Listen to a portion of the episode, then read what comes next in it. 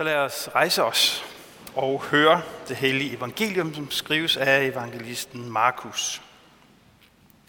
Jesus sagde, med Guds rige er det ligesom med en mand, der har tilsået jorden. Han sover og står op nat og dag, og kornet spirer og vokser, uden at han ved, hvordan.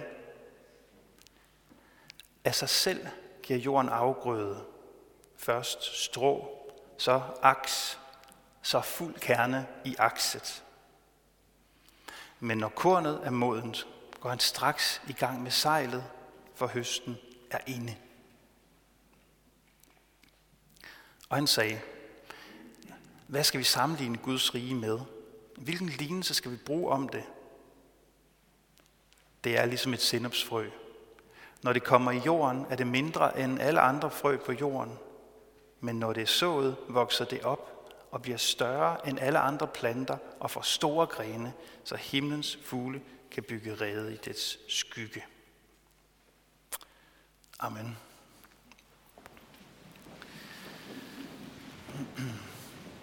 Lad os bede. Gud Gud, vi beder om, at du vil åbne vores ører og vores hjerter for det, du vil sige til os.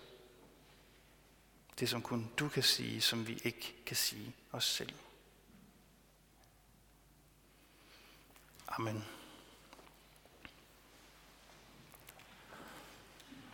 Da jeg havde været præst i nogle år, der var jeg på en studierejse i USA, hvor jeg blandt andet mødte en øh, kendt amerikansk præst og forfatter. Vi snakkede sammen. Jeg fortalte ham lidt om mit liv som præst.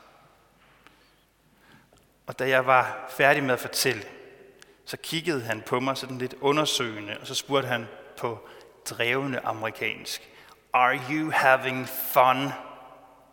Altså, har du det sjovt? Og jeg blev, jeg blev faktisk helt paf. Jeg havde ikke forventet lige præcis det spørgsmål. Og jeg synes egentlig også, det var et ret dumt og ligegyldigt spørgsmål. Hvorfor var det vigtigt, om jeg havde det sjovt? Jeg var jo præst. Der var der langt vigtigere spørgsmål at stille, mente jeg. Som for eksempel, hvor mange der kom til gudstjeneste i min kirke, eller om jeg udviklede mig som prædikant, eller forkyndte evangeliet rent og purt, eller om jeg havde en god teologi. Men han så på mig, og jeg kunne se, at han forventede faktisk et seriøst svar. Og der, der slog det mig, at det havde jeg faktisk ikke. Jeg havde det ikke særlig sjovt som præst på det tidspunkt. Det er en del år siden nu. Og jeg husker i dag ikke ret meget andet fra vores samtale end, end det spørgsmål, har du det sjovt? Det har, været, har vist sig at skulle være et af de mest betydningsfulde spørgsmål, jeg nogensinde har fået. Jeg var lidt for anstrengt, og dermed helt sikkert også anstrengende som præst i den periode til at have det sjovt. Jeg var faktisk en præst, der havde brug for at høre de to lignelser, jeg lige har læst. Og jeg er simpelthen så glad for, at jeg får lov til at prædike over de her to lignelser ved min indsættelse i dag i menigheden her.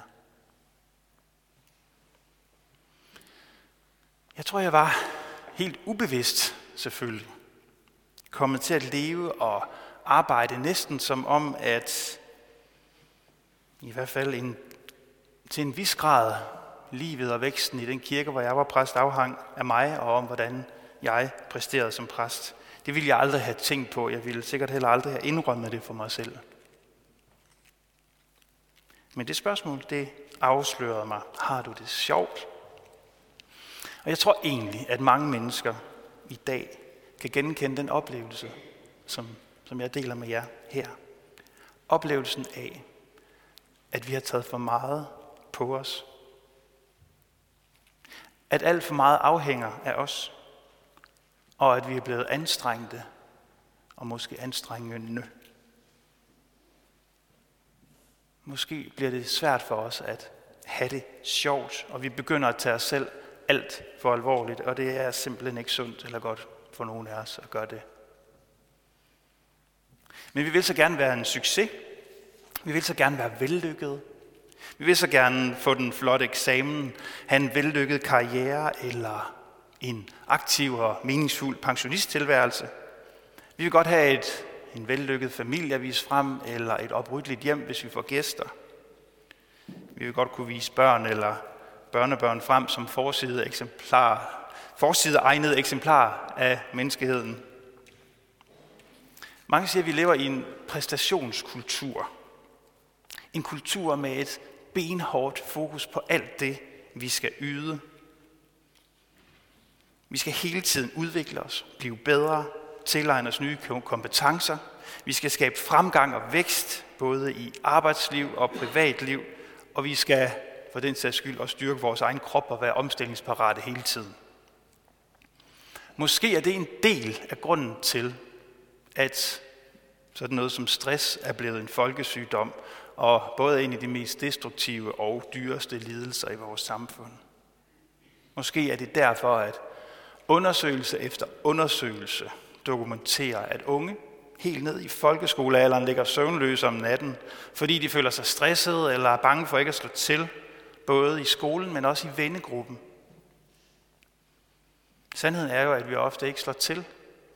At vores liv ikke er så vellykket, som vi kunne drømme om. At vi nogle gange simpelthen ikke aner, hvordan vi skal kunne klare dagens udfordringer, for ikke at tale om i morgen. Men så læser vi den her lignelse om en mand, der har tilsået jorden, sover roligt om natten, og forundret glæder sig over det, der spiger frem for øjnene af ham. Han ser, hvordan kornet spiger og vokser, og til sidst er blevet klar til høst, uden at han egentlig rigtig ved, hvordan. Det er et stærkt budskab til vores tid i det her. Hvilken lethed der er over at kunne leve og arbejde på den måde. Hvilken frihed. Og Jesus siger, sådan er det i Guds rige. I det rige er der en anden måde at leve og arbejde på. Du behøver ikke leve angstfyldt, anstrengt, forknyt, forpustet. Jesus siger, som der står i alterbilledet, står under alterbilledet her bag mig, Kom til mig, I som er trætte og bærer tunge byrder, og jeg vil give jer hvile. Vi kan faktisk leve et liv med udgangspunkt i den dybe hvile, det er at høre til hos Kristus. Ham, som tager imod os, uanset hvor vellykket eller mislykket vi er. Og når vi ved, at vi hører til hos ham, så kan vi frimodigt kaste os ind i livet og arbejdet og kirken og familien og samfundet og tilså jorden foran os og forundre os og glæde os over det, som spiger frem. Jeg, Herren, skaber det læste vi fra Gamle Testamente. Og mange af os i dag har brug for at lytte til de her ord, og tage den befrielse til vores hjerte, som det er, at det er Herren, der skaber det, som er allervigtigst. Det gælder både i vores måde at være menighed på, men også i vores måde at leve med hinanden på. At leve i tro og tillid til, at det er værd at gøre godt at udvise barmhjertighed, at forkynde det, det lille ord om Kristus. At så den mark, det stykke af verden, som er blevet vores. Investere i den. Gør det, som kun vi kan gøre, og så må vi lade Gud om at gøre det, som kun han kan gøre, mens vi sover. Hvor lyder det vidunderligt. Vi taler for lidt om middagslure i Guds rige. Smag på det her. I Guds rige er der masser af hvile og frihed og glæde. De største mirakler i verden, den smukkeste, største, mest overraskende vækst, er vi jo ikke herre over alligevel. Vi kan ikke befale over kærligheden. Vi er ikke herre over, om hende vi elsker vil elske os tilbage. Om vores ven tager imod vores fremstrakte hånd, eller hvordan det kommer til at gå det barn eller de børn, vi måske får lov til at sætte i verden. Vi kan ikke planlægge, vi kan ikke vækste os frem til skønhed, godhed, barmhjertighed, ligesom vi ikke kan arbejde os til eller fortjene frelsen fra Gud, men kun modtage den i tro og taknemmelighed. Og så kan vi leve med forventning og tillid til, hvad Gud vil kalde frem i vores verden, i vores kirke, i vores liv, mens vi sover. Og dermed kan vi finde vores rette plads. Vi kan gøre os umage med livet, med hinanden, uden at blive anstrengte og angstfyldte. Men vi behøver ikke bekymre os om resultatet. Vi behøver ikke spørge, om det lykkes. Det er ikke vores spørgsmål. Det er ikke vores ansvar.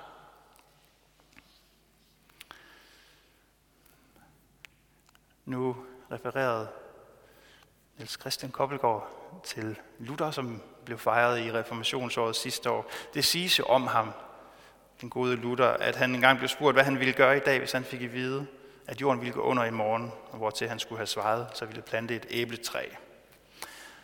Og hvad enten det så er en sand historie eller ej, så elsker jeg den. Fordi vi kan leve med en forventning til, en skaber forventning til, hvordan Gud vil overraske os med sin godhed, og at det er værd at plante æbletræer i verden. Også der, hvor alt ser dødt eller håbløst ud. Jesus fortsætter i dagens tekst med at tale om sinopsfrøet, der ser ud af ingenting, men når det bliver lagt i jorden for at dø, bliver det til en stor plante, det bliver til velsignelse for himlens fugle. Jesus ved, at vi mennesker altid fascineres af det vellykkede, og hvor let vi kommer til at foragte det, der ikke ser fint og succesfuldt ud, og hvordan vi ender med at komme til at foragte os selv for det. I kirken, i den her tid, der begynder vi at vende os mod påsken. Vi begynder at vende os mod korset, som ser ud som dårskab, men er Guds kraft og Guds visdom. Korset, som for alles øjne ser ud som nederlag og død, men er liv og lægedom og frelse. Og når Jesus taler om sindopsfrøet, der ikke ser ud af noget særligt, så taler han også om sig selv. Jesus kom til jorden, gik ind i det menneskelige, gik ind i den død, som er knyttet til det menneskelige. Og som et frø blev han lagt i jorden, da han døde på korset for vores skyld. Og som en ny vækst, der sprænger den mørke jords overflade, stod han op af graven igen, og han har bragt håb og liv til alle sendupsfrø og mennesker siden. I hans rige spiger det frem, som ikke er noget særligt, fordi de bliver forbundet med ham i hans død og hans opstandelse. Og han bliver aldrig træt af at kalde døde frø til live og lade dem spire og vokse og modnes. Han bliver aldrig træt af at kalde dig til live, så du kan spire og vokse og modnes. Gud, som kaldte verden til live, han kalder os til live. Og han har for vane at gøre noget smukt ud af det, som andre har givet op overfor. Fordi Jesus gik ind i døden og stod op igen til liv, kan vi leve med troens forventning og tillid og glæde. Han er i gang med at hele og trøste og nyskabe den sønderbrudte jord. Jeg vil godt på den her dag komme med en stor indrømmelse til jer. I al offentlighed, så vil jeg godt sige, at jeg køber ikke blomster til min kone så ofte, som hun fortjener det. Men, ja, hvis der er andre, der skal bekende den synd, så kan de jo gøre det bagefter. Sidste gang jeg var hos blomsterhandleren, så skulle jeg købe en buket. Og øh, jeg stod der og kiggede på, øh, på de der, jeg tror det var 30-40 forskellige spande med forskellige slags blomster i. Og jeg tænkte, hvor er de egentlig helt vildt sjove og flotte hver især. Og blomsterbinderen, der spurgte mig, hvad jeg gerne ville have, og jeg var lige ved at svare, en af hver, tak. Men jeg kom til at tælle, hvis de koster 30 kroner stykket, og der var 35 slags, tænkte jeg, ah, så er tulipan også flot nok. Men jeg kom til at tænke på, at dengang det bare var en håndfuld frø, hvordan hele den her mangfoldighed, der stod blandt glasmontrene, kunne have været i mindre end en håndflade.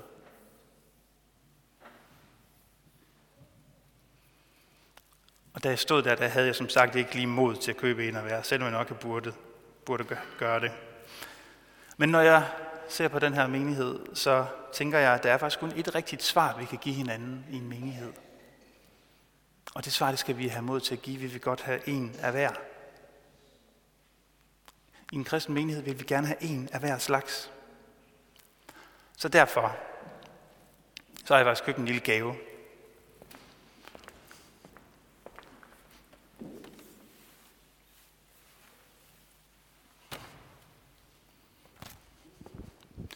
Det er øh, en af hver slags i en blomsterhandel. Og det var lørdag eftermiddag, hun var ved at lukke, så det var, hvad der var. Men der var en af hver slags. Og det er min, det er min indstillelsesgave til jer i dag. Der er faktisk ikke nogen af de her blomster, vi kan undvære. Min kone hun sagde ellers, at den der den er ved at visne, du er blevet snydt. Den kan du absolut ikke tage med hen i kirken i dag. Men jeg tænkte, det skal hun egentlig ikke bestemme. Fordi det kan godt være, at der er et par blomster, der er lidt visne, eller nogen, der ikke er sprunget helt ud endnu. Men vi vil faktisk stadigvæk godt have en af hver. Uanset om du er lidt vissen, eller ikke er helt sprunget ud endnu, så er Gud faktisk i gang med at kalde dig, kalde os til live.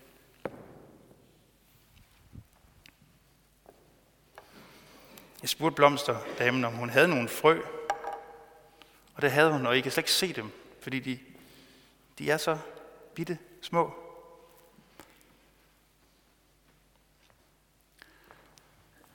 Og, og det her, det er, hvad der kan ske fra frø til blomst. Og det er kun blomster. Tænk på, hvad der kan ske med mennesker og hvor smukt det er, når mennesker bliver kaldt til live og begynder at blomstre og folde sig ud. Det bliver meget bedre, end vi kan forestille os. Og også meget sjovere. Hvis den amerikanske præst og forfatter, jeg fortalte om tidligere, hvis han nu sad her i dag og efter, mig, øh, efter gudstjenesten kom hen til mig og sagde, hvad så? Jesper, har du haft det sjovt? Så ville jeg sige til ham, ja, det er virkelig, virkelig sjovt at være præst og menighed, når man ser, hvad Gud lader spire frem på de mest usandsynlige steder. Når man kan sove roligt om natten efter en lang dags arbejde, fordi man finder hvile hos Jesus, ham som selv levede som den ubekymrede. Ham som fra korset råbte til alle præstationsplagede mennesker, det er fuldbragt. Det er fuldbragt. Jeg har gjort, hvad det var nødvendigt for din frelse og din glæde. Du kan ikke lægge noget til, du kan ikke trække noget fra. Og må vi så leve og dø i troen på, at selv på den dag, hvor det ser ud til at være endegyldigt forbi med os, den dag, hvor døden ser ud til at vinde, at vi der med den samme skaberkraft, der oprejste Kristus fra graven, skal gå ud af vores grav og leve evigt sammen med ham. Og først på den dag finde ud af, hvor dyb og hvor højt glæden egentlig går. Og hvor sjovt man kan have det. Amen.